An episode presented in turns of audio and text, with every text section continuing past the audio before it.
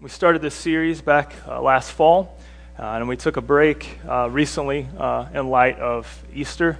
And so we're going to dive back in Ephesians chapter 5 today, the first 14 verses, and we'll knock out Ephesians over the coming months. If you've been with us and if you're familiar with the book of Ephesians, it is written by the Apostle Paul to a young church in Ephesus.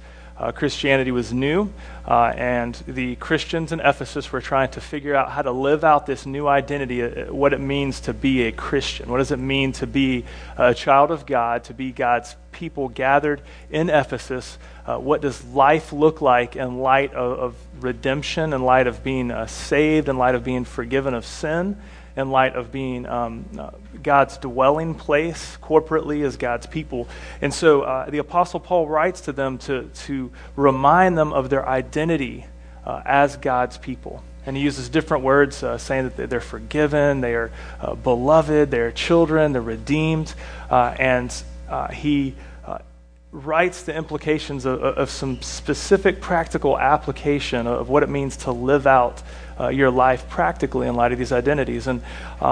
And so picking up in chapter 5, we'll see a lot of implications for you and I today. As Christians, if you're a believer, this is a time for us to worship, to celebrate who Christ is and what he's done for us, to redeem us and secure us as God's people, a new identity.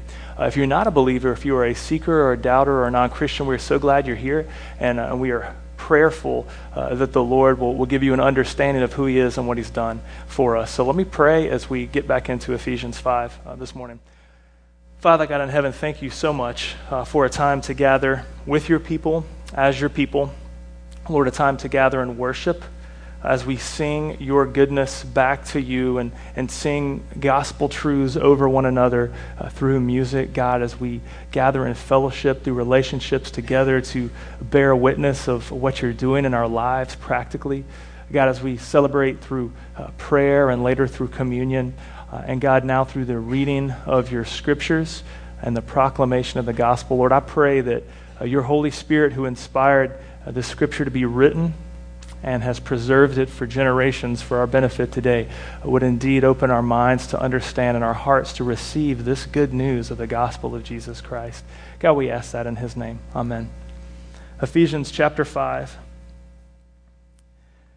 Therefore, be imitators of God as beloved children, and walk in love as Christ loved us and gave himself up for us, a fragrant offering and sacrifice to God.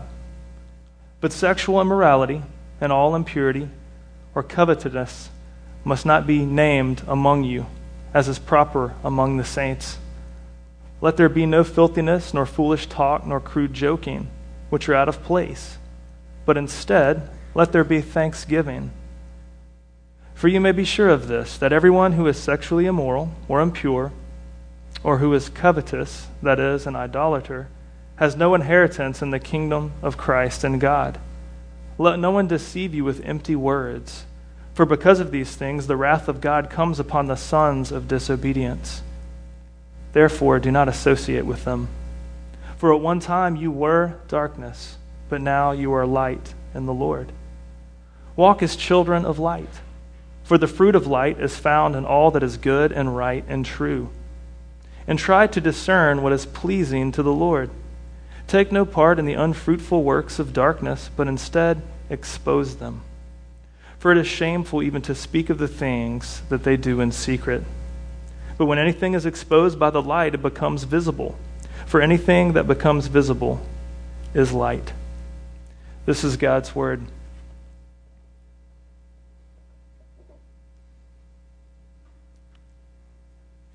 Over the next few weeks, we'll be in Ephesians 5.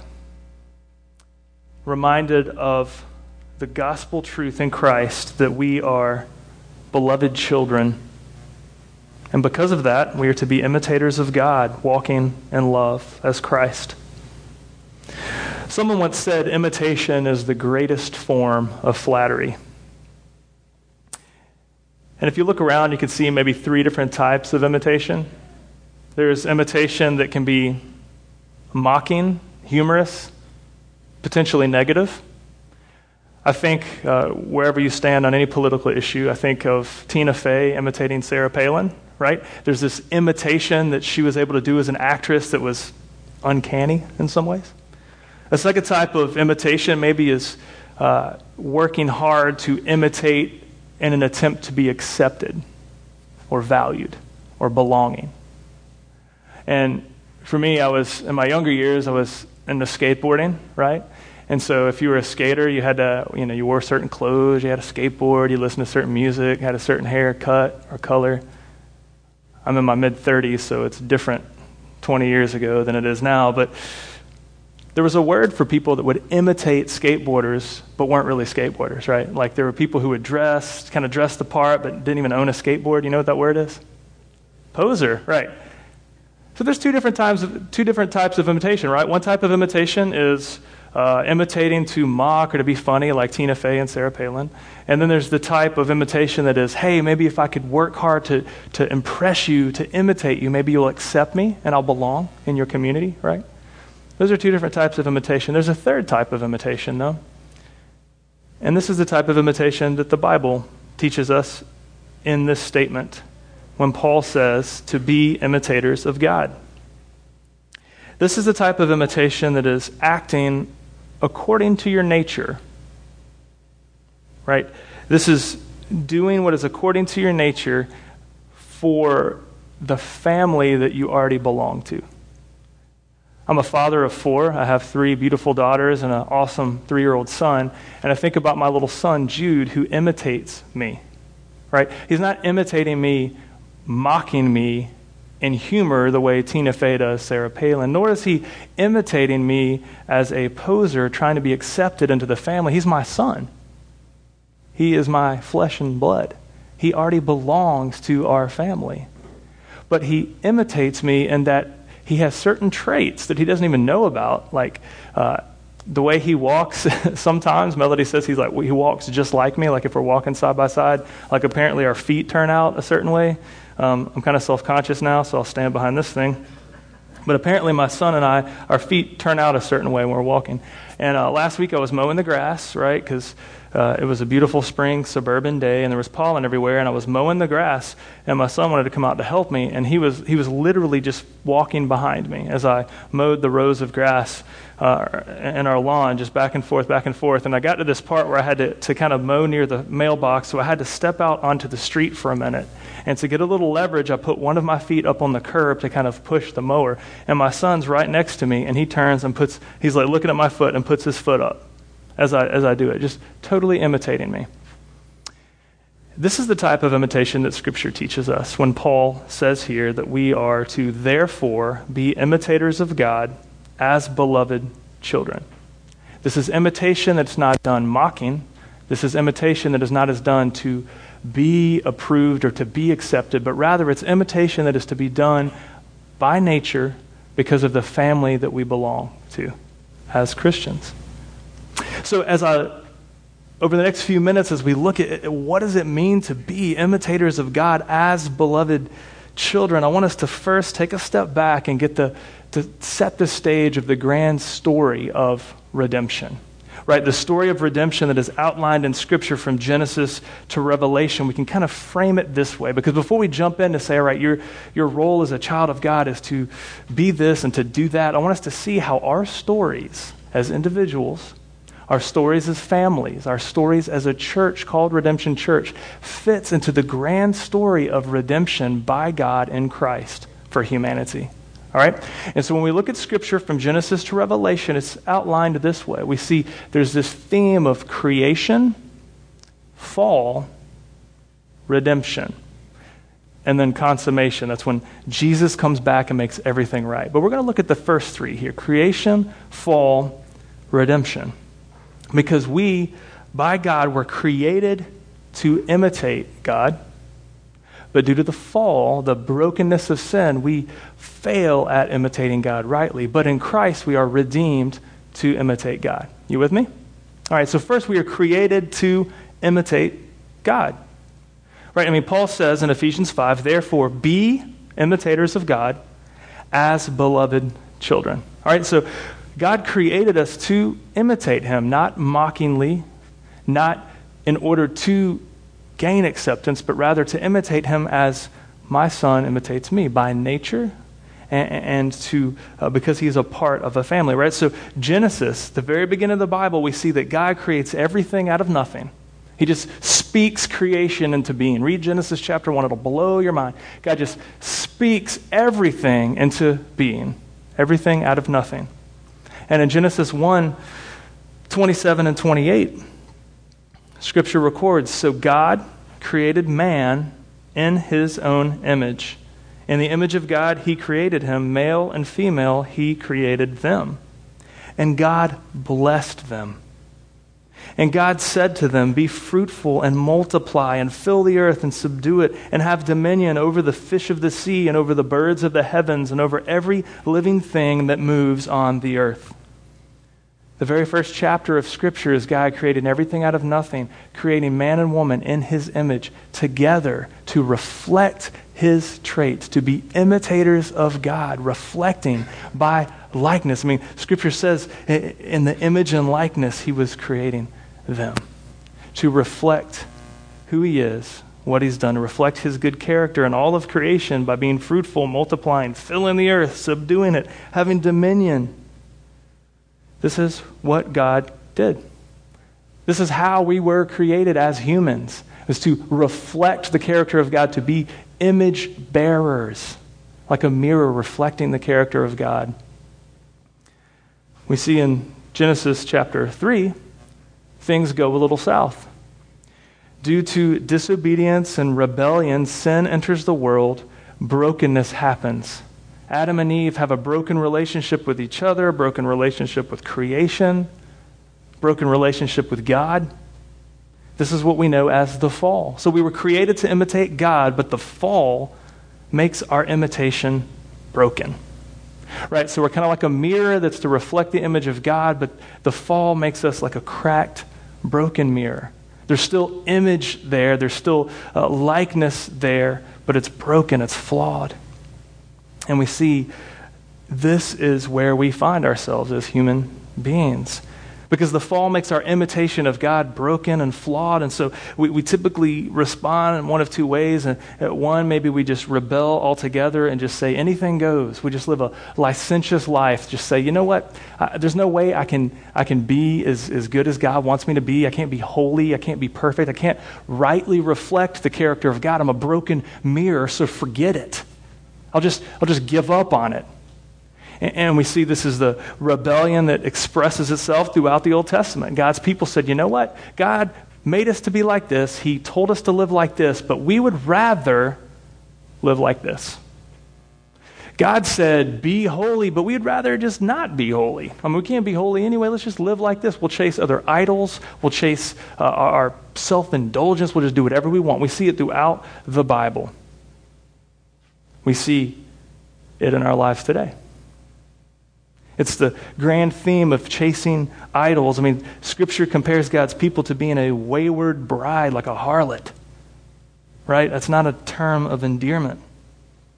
And when we see in Ephesians chapter 5, where we are today, the Apostle Paul says, be imitators of God as beloved children. And he even lays out for us what rebellion looks like.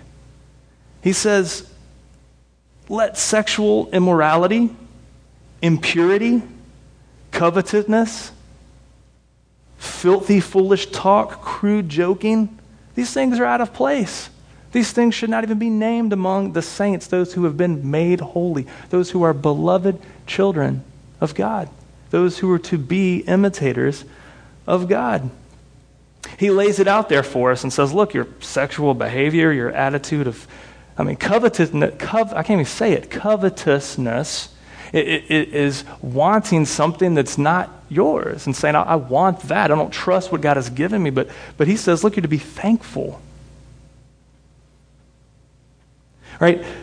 Rebellion, brokenness expresses itself. We were created to imitate God, but due to the fall, due to sin and rebellion, our broken imitation expresses itself by licentious, rebellious living, not trusting God. A second way that this brokenness is expressed because of the fall, our imitation is broken not only through rebellion and licentiousness, but sometimes we say, I want to do better. I want to try harder. We sometimes say, you know what? I don't want to live as a covetous, sexual, immoral, foolish-talking person. I want to impress God, all right? I want to clean myself up. I want to do better, try harder. I want to live by the rules and make up for lost time. This is what we see in the Old Testament as well. When legalism comes into the picture, when God said, I have given you these laws to live by because you are my people and I love you and this is a gift to you. Some people rebel and say, don't want it. Other people say, okay, I'm going to do those things so that you'll like me. And all the while, God is saying, no, it's not about your rebellion. It's not about your legalistic, do better, try harder. It is grace that I love you and you are accepted by me.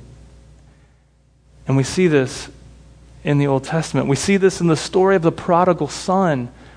In Luke chapter 15, a great story as a young son comes to his father. And this is Jesus telling a parable to show how we are and what we are like and what the nature of the Father is like. A prodigal son comes, the young son comes to the father, says, I want all of my inheritance now. And he leaves his father, says, I don't want a relationship with you. I just want what you can give me. And then he goes to a different land, squanders his wealth, parties down, blows all his money on who knows what, finds himself in a pigsty, and he says this.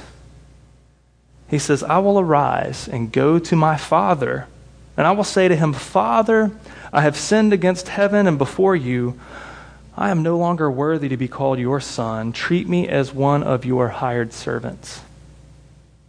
So we can see that sometimes we respond with rebellion, but other times we respond with, we come into our senses and say, look, we're in a mess. Maybe we can go to the Father and say, Father, treat me as a hired servant. Don't call me your son, but say, look, work for me, do better, try harder, and impress me. That's what the prodigal son says to his father. That's what the legalism of the Old Testament shows us. That is the way we are today when we try to clean ourselves up and do better, try harder, right? We are posers sometimes. But when Scripture tells us to be imitators of God, right? Paul in Ephesians 5 says, be imitators of God as beloved children. He's not saying, go be licentious and a rebel and do whatever you want. Nor is he saying, clean yourself up. You should do better and try harder. You need to go to the Father and say, treat me not as a son, but as a hired hand. That's not what Scripture teaches us. The Apostle Paul writes to the church at Ephesus in chapter 5 and says, be imitators of God as beloved children. Beloved, loved by God, accepted by God, belonging to God. Because you are a beloved child of God, imitate him. Are you with me? He doesn't say, imitate God so that you'll be a child. No, he says, you are a child. You are loved by God. Therefore, imitate him. Walk like Christ. You see, the issue that the Apostle Paul raises for us in Ephesians 5 is not just an issue of action, but the manifestation of character, the human heart, where people find their identity. Right? So, he's not just saying, stop being sexually immoral. He's saying the sexual immorality that is rising up within you is because you've forgotten who you are. He's saying, don't covet. No, he's saying the covetousness that is rising within your heart comes from a lack of thankfulness of who God is, what he's done for you, who he's changed you to be, what he's given you to steward, how he's called you to live. When Paul says, don't let talk amongst you be filthy or foolish or crude, that's out of place. He's not saying, don't be sarcastic. He's saying the words that are coming out of your mouth is the fruit of your heart, like where your affections are, where your attention is, where your motivation in life is. He's saying the actions that are manifesting are actually manifestations of the human heart. That's why he says in verse 5, when he talks about sexual, immoral, impure, covetousness, he says that's an idolater. That means in that moment, a person is failing to worship their Creator, but they're worshiping some other thing or some other person. Right? So in the grand scheme, the grand story of redemption, we see we are created to imitate God, but due to the fall, sin and brokenness enters the world, and we rebel against God and who we were called to be, and we sometimes try to make up for it by doing better and trying harder. But Scripture gives us the promise of redemption. Right? Not only does Paul say in verse 1, as beloved children, so I think as beloved children. I mean, you got to see that first. In the Greek, New Testament wording order is different than it is for you and I in English. And so we look at this and say, be imitators of God as beloved children. But if you read it in the original New Testament, it's really emphatic on you are beloved children, therefore imitate God, right? The emphasis is on being a beloved child. So the promise of redemption is throughout Scripture, leads us to Jesus. We cannot do better and try harder. We cannot make ourselves imitate God. We cannot imitate God in order to become beloved. We cannot imitate God in order to become children. It takes a radical work of God because we were created to imitate God. The fall and sin makes us rebel and live subpar lives, but redemption restores our identity in Christ. Redemption secures our identity in Christ. Redemption changes our attitudes and our actions, changes our motivations. Look what Scripture says here. I mean, as Paul has said, as beloved children, be imitators of God. Don't let sexual immorality and impurity and covetousness be amongst you. Don't let there be filthy, foolish talk, crude joking that's out of place. Your hearts are obviously worshiping idols, forgetting who you are, forgetting who God is, forgetting how He's called you to live. But look at verse 8. For at one time you were darkness, but now you are light in the Lord. At one time you were darkness, but now you are light in the Lord. Walk as children of light, for the fruit of light is found in all that is good and right and true. So I love this. I mean, Paul's saying, look, we were created to imitate. The fall messes that up, but in Christ we have redemption. We have a new identity. Therefore, as beloved children, we are to imitate God. At one time you were darkness, but now you are light. Therefore, walk as children of light. So how does that happen? How do we go from dark to light? How do we go from living sexual, covetous, filthy talking, idolatrous hearts into hearts of thanksgiving, walking as children of light? We have to go back to verse 2.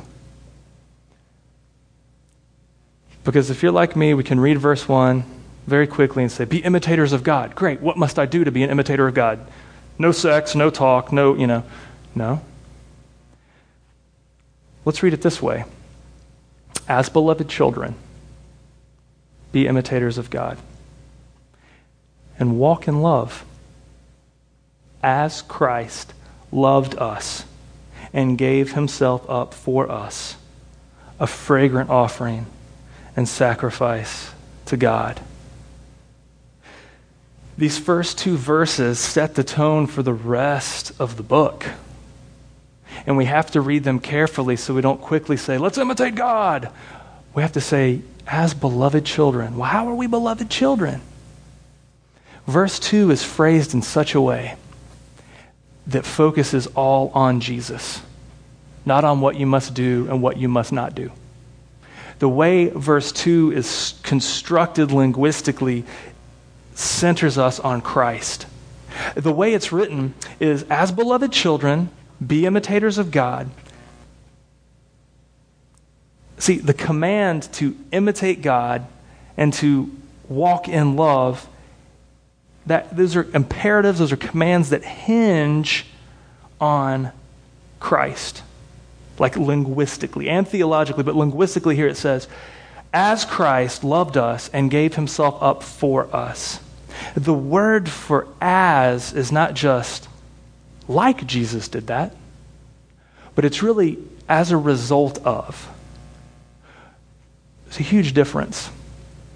Because if we say, let's imitate God just like Christ, then we'll say, well, hey, I'm going to go feed 5,000 people today, just like Jesus. Hey, I'm going to go heal the sick, just like Jesus. We can find ourselves wanting to imitate God almost like a poser, right? Almost saying, I mean, it could be good motivation, saying, look, I just want to love people. I want to do the things Jesus did. But linguistically, I mean, Scripture says, as beloved children, being imitators of God hinges on a result of Christ loving us. It's a result of Christ giving himself up for us. It's a result of Christ being a fragrant offering. It's a result of Christ being a sacrifice to God. Are you following me? Because I do not want to minimize the gospel into don't do this and do this. Because, man, I see it. I see guilt. Just people come in saying, well, I read this, I feel sexual and immoral and filthy talk. Man, that's me. I don't need to do those things. And the guilt just crushes you. And then I see other folks come in and say, well, you know what? I imitate the Lord. I serve, I do these things, I know these things, and they may be good things, but oh my goodness, pride is just rampant in this town. Religious pride. Because people read this and say, I'm going to imitate God. I'm not going to do that, and I'm going to do that. Aren't I just so righteous? Scripture says the only reason you are beloved by God is as a result of Christ loving you. It's as a result of Christ giving himself for you. It's as a result of Christ being a fragrant offering, Christ being a sacrifice to God. You are beloved by God because of Christ. You are a child of God because of Christ. You are to imitate God because of Christ. I can't stress it enough, lest we become a church that is guilt-ridden, just emo music playing, just sullen, or joyless, prideful do-gooders.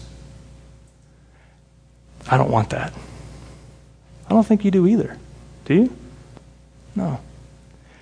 The beauty of this gospel is that as a result of Christ loving us, because of Christ loving us, because of Christ giving himself as a fragrant offering and a sacrifice, as a result of Christ doing those things, we are beloved. We are children of God. We are to be imitators of God. Are you tracking with me? In Christ, we have a new identity. We were created to imitate God. Due to sin and rebellion, the fall, it just doesn't happen. We either rebel or we try to make up for it with little subpar wannabe offerings. But the story of redemption, the beauty of the gospel is that because of Christ loving you and giving himself for you and being a sacrifice for you, we are beloved children of God. This changes everything, does it not? This changes everything. This identity changes everything. seeing our lives through the identity of being beloved by God, being children of God, this changes everything. We no longer see verses 3 through 14 as a list of do this and don't do that, but rather that is contrary to nature. Right? I mean, if I am a child of God, if I am loved by the Father, if I belong to this family of children of light, Scripture says, I'm not darkness anymore. Like when you read this, you think, wow, sexual, immoral, covetousness, filthy talk, foolish talk, crude joking. Hey, that's darkness, man. We're no longer darkness. We're light, right? Our identity is no longer orphans in darkness, but rather adopted, beloved children in light. And this changes everything. See, we imitate God because of who we are. We imitate Christ because of what he's done for us, not the other way around. Right? We don't imitate God to impress him. We don't imitate Christ to do better, try harder. We imitate God. We walk in love as Christ because of Christ doing that for us. We reflect who he is and what he's done. That changes everything. It changes everything. It changes not only the actions, because I don't want you to hear me saying, well, so we just sit back and say, well, we don't want to be prideful, so let's just not do anything, lest we be prideful. No, I'm saying go do stuff, but our hearts have been changed. The motivation is not to impress God or to impress people or to make up for our wicked, filthy past, but rather, it's an act of worship and thanksgiving, reflecting Jesus. Man, when you go serve, it's an act of worship. Because you're saying, look, Jesus did this for me. I'm going to do it for you. Not, I'm good. No. It's like, I'm not a filthy freaking wreck. If you guys knew me 20 years ago, you'd be like, dude, that guy does not even need. Most of you don't know me, so we'll just, right? I'm a moron. I'm a wicked, idolatrous fool that Jesus saved, that Jesus floored me one day in a moment of utter loneliness, just floored me and said, you are a wreck, but you're mine, and I love you. You can't do anything to fix yourself, but I'm your Father, so come here. It was 20 years ago that he grabbed me and never let me go. Praise God. And I'm sorry I said freaking in a sermon. Because sometimes you'll be like, well, it says no filthy talk, crude joking, that's out of place. You know, it may be. In all honesty, it may be. So, forgive me. Because I'm still broken. But God is using this broken man to bring glory to himself somehow. And he does so for you as well. So with some points of application, I want to sum it up this way. As we see that we were created to imitate God, but the fall and brokenness and rebellion ruins that for us. But the beauty of the gospel is we've been redeemed not only with action to don't do this, but rather identity. You're beloved children. Because of that, we imitate God, right? The imperative command to imitate God and to walk in love as Christ. Those in verse 2, those come out of the indicative work of Christ making us beloved children. So as a point of application, I want to say this, because I want us to, I mean, this whole, there's so much in these verses. I mean, you're probably sitting there thinking, man, we didn't even talk about shameful talk, and we're going to get more to this next week too, but I want us to focus on what this text focuses on, where the focal point of everything is verse 2, Christ. I don't want us to miss who Christ is and what he's done for us. So as some points of application, I'll say this. First and foremost, it is the work of Christ loving us, giving himself up for us as a fragrant offering and as a sacrifice to God. It is because of Christ doing that that we have a new identity and we have a new way of living. The new identity is that we are beloved children. And I want that to sink in on your brains and on your hearts. Beloved, loved by God, accepted by God, approved of by God, cherished by God, valued by God. because of Christ, God loves you. He values you. He cherishes you. You matter to him. You're important to God. Because of Christ, you are beloved. And together we are children. We are an awesome, Duggar-esque family in Christ. And that's good news. But secondly, Scripture tells us, as beloved children, that identity, there are two imperative action statements here. The identity as being as beloved children comes with it, be imitators of God,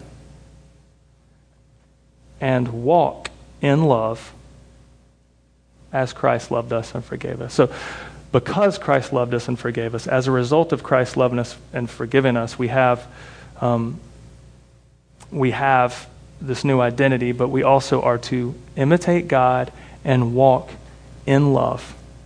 And these are two commands that come out of the new identity as being beloved children. So to imitate God it is something we do with our attitudes and motivations, right? Like imitation is, like I said earlier, imitation is not just what you do. It's like a manifestation of your traits. Like my little boy, who he can't help that his feet turn out. It's just, he's my son, so he imitates me by feet turning out, all bow-legged and awesome, right? We in Christ are to imitate God with our attitudes and our motivations. And this will be expressed in the various roles that God has placed you in marriage, in family, where you work, where you go to school, the neighborhood in which you live, the church community in which you are a part.